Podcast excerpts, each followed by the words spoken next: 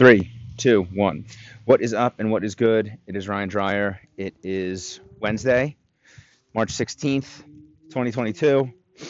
I am out on a walk with Jameson. I just wrapped up a swim, which was supposed to be 4,400 yards, pretty big one. But unfortunately, my goggles snapped for the first time after 800. So I will be taking that 4,400, moving it to tomorrow. And one of the real nice benefits of Ironman training is that I already got in an 80 minute ride today, which was super solid. So, not all progress is lost on the day. And now, instead of an hour long swim, it was a 12 minute swim.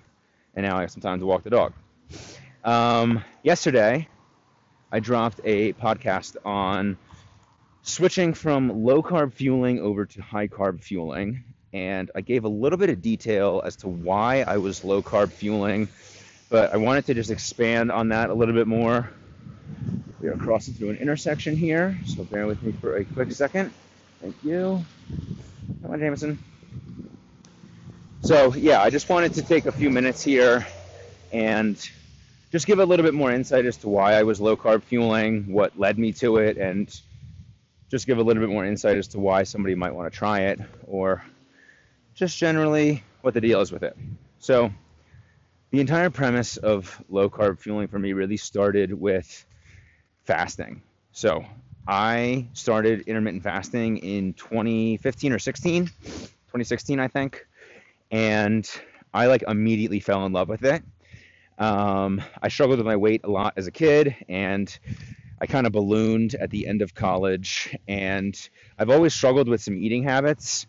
Um, and the uh, whole idea of fasting and going periods of time without food was just like pretty mind blowing for me to start to incorporate that and start to feel like pretty immediate benefits of that. Um, I thought it was super, super powerful to kind of go from somebody who's like, oh my God, I got to have food all the time, snack, snack, snack, snack, snack, snack, whatever, to being like, okay, I can go hours and hours and hours without eating. So I was pretty religiously on 12 to 8 intermittent fasting, um, eating only from noon to 8 p.m., um, having water, black coffee, tea in the hours outside of that. Um, I did play with a couple of like 72 hour fasts, 24 hour fasts, um, kind of taking it to a little bit of another level to give the body a full reset um, every here and there. But the entire idea of the low carb approach really starts with that. And the reason is that when you are intermittent fasting, you are basically training your body to learn to burn fat as fuel because you stop giving it carbs around the clock. So, I guess just to understand that, maybe you do, maybe you don't, but the body basically has two different energy systems glucose fueling or free fatty acid fueling. Glucose fueling comes from carbohydrate intake, which is then stored within the body or entered basically right into the bloodstream. And whenever that is present, that is going to be the preferred source of fuel. But totally separately from that, the body is capable of running on fat as fuel with free fatty acids. So you kind of think about like the average person, they're basically giving themselves carbs or sugar literally around the clock. So the body really never has time to learn how to run on fat. Like a normal person who wakes up, has sugar in their coffee, has some kind of carb breakfast, cereal, whatever, you know, then every couple hours they're having a snack or another meal, all the way up through going to bed it's like the body just doesn't really have any reason to not depend on that energy system. So when you start to incorporate fasting, you really just unlock a new way of your body starting to operate. And one of the reasons that people really like fat fueling and fasting is that it's very stable energy. Like when you take in sugar, especially like refined sugar and shitty sugary foods, like your blood sugar is spiking then your insulin is kicking in and it's shooting it down, and your body is doing its best to maintain a stable level of energy. But with those sporadic inputs, it's super hard. And when you're relying on fat as fuel and you're not giving your body inputs of carbs or sugar, which are both basically metabolized the exact same way in the body, your body can just relax a little bit and be a lot more stable. So I started to really like enjoy that and feel benefit from the fat fueling. And because of that, I wanted to leverage that ability within my training. So people always think like, oh my God, I need to eat before I go exercise, whatever, whatever. I need to have food right after I exercise. And like, that's really not true. Like, I know plenty of people who wake up at 4 or 5 a.m. and go lift insanely heavy and then don't end up eating until 11 a.m. or noon. Um, and even myself, like, I have woken up, trained extremely hard in the morning, and not had anything to eat before or then for multiple hours after. And if you think that you can't do that, you should just try it because you definitely can. And it doesn't really matter what kind of exercise you're doing, whether it's weightlifting, whether it's aerobic exercise, which is more like steady state exercise, low intensity cardio, or anaerobic exercise, which is like interval work or just high heart rate work um, that's more cardiovascular. Um, any of those things can ultimately work with fasting and with fat fueling.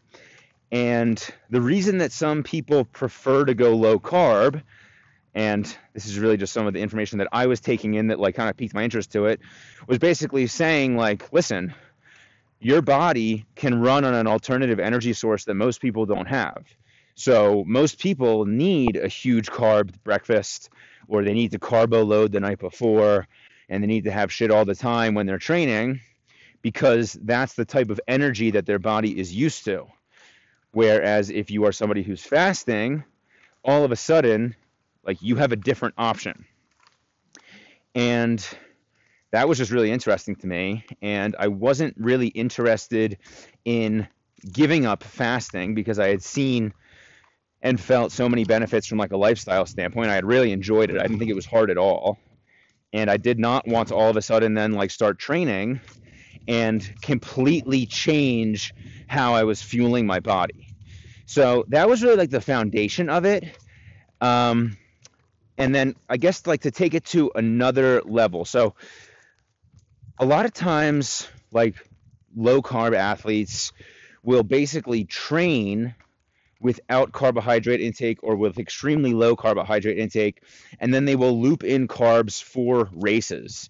And the whole idea is that that then turns into like basically jet fuel to your system.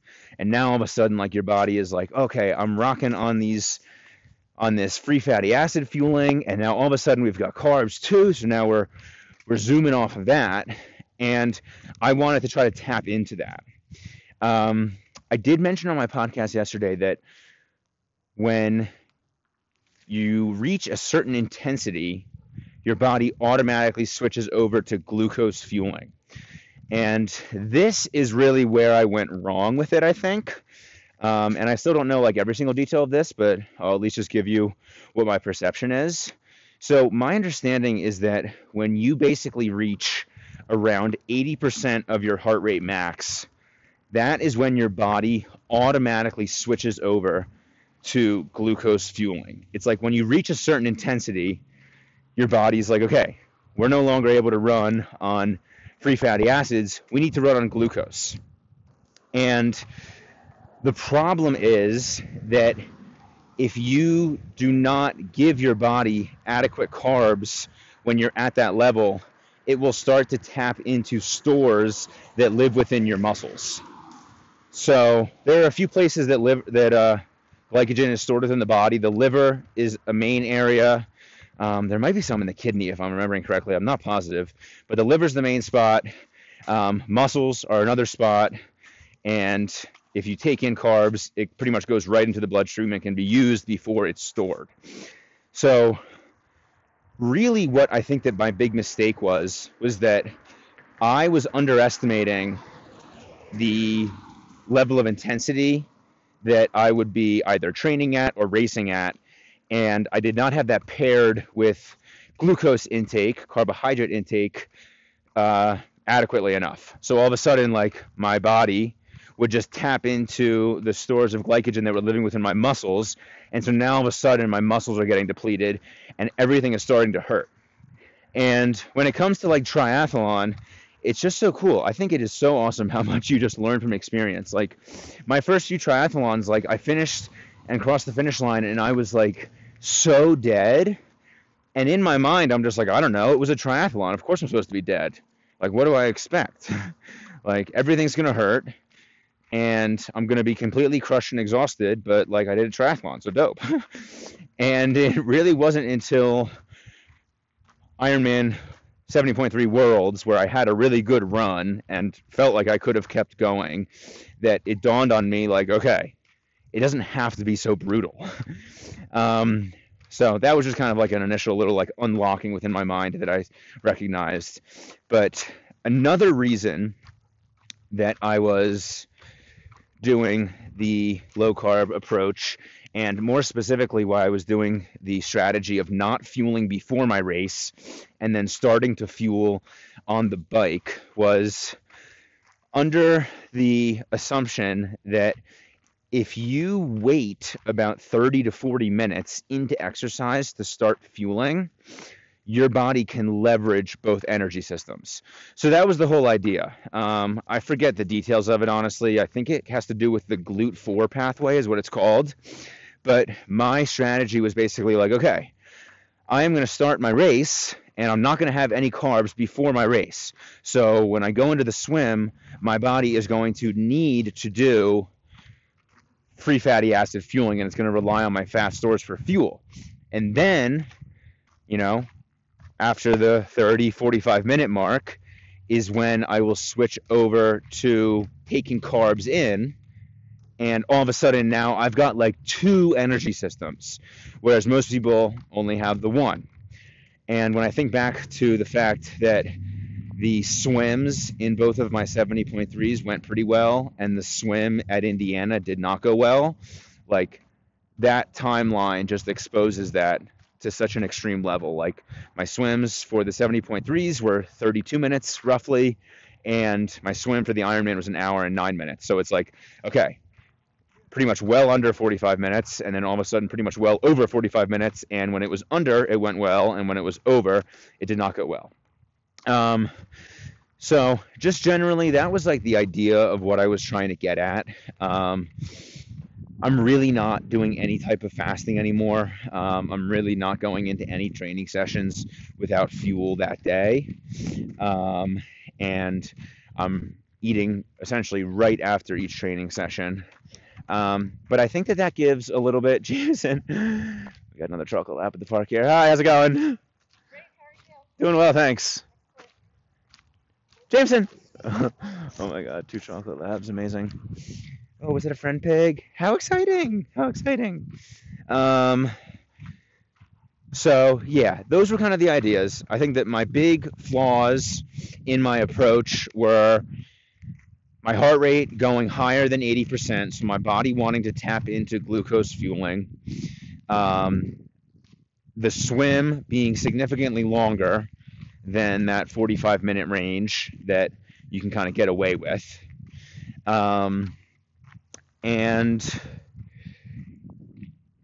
in general, I still definitely support fasting a ton as just like a lifestyle type of nutritional approach, but I don't think it's necessary for somebody who is doing what I'm doing and trying to do as well as I am at these races that I'm doing.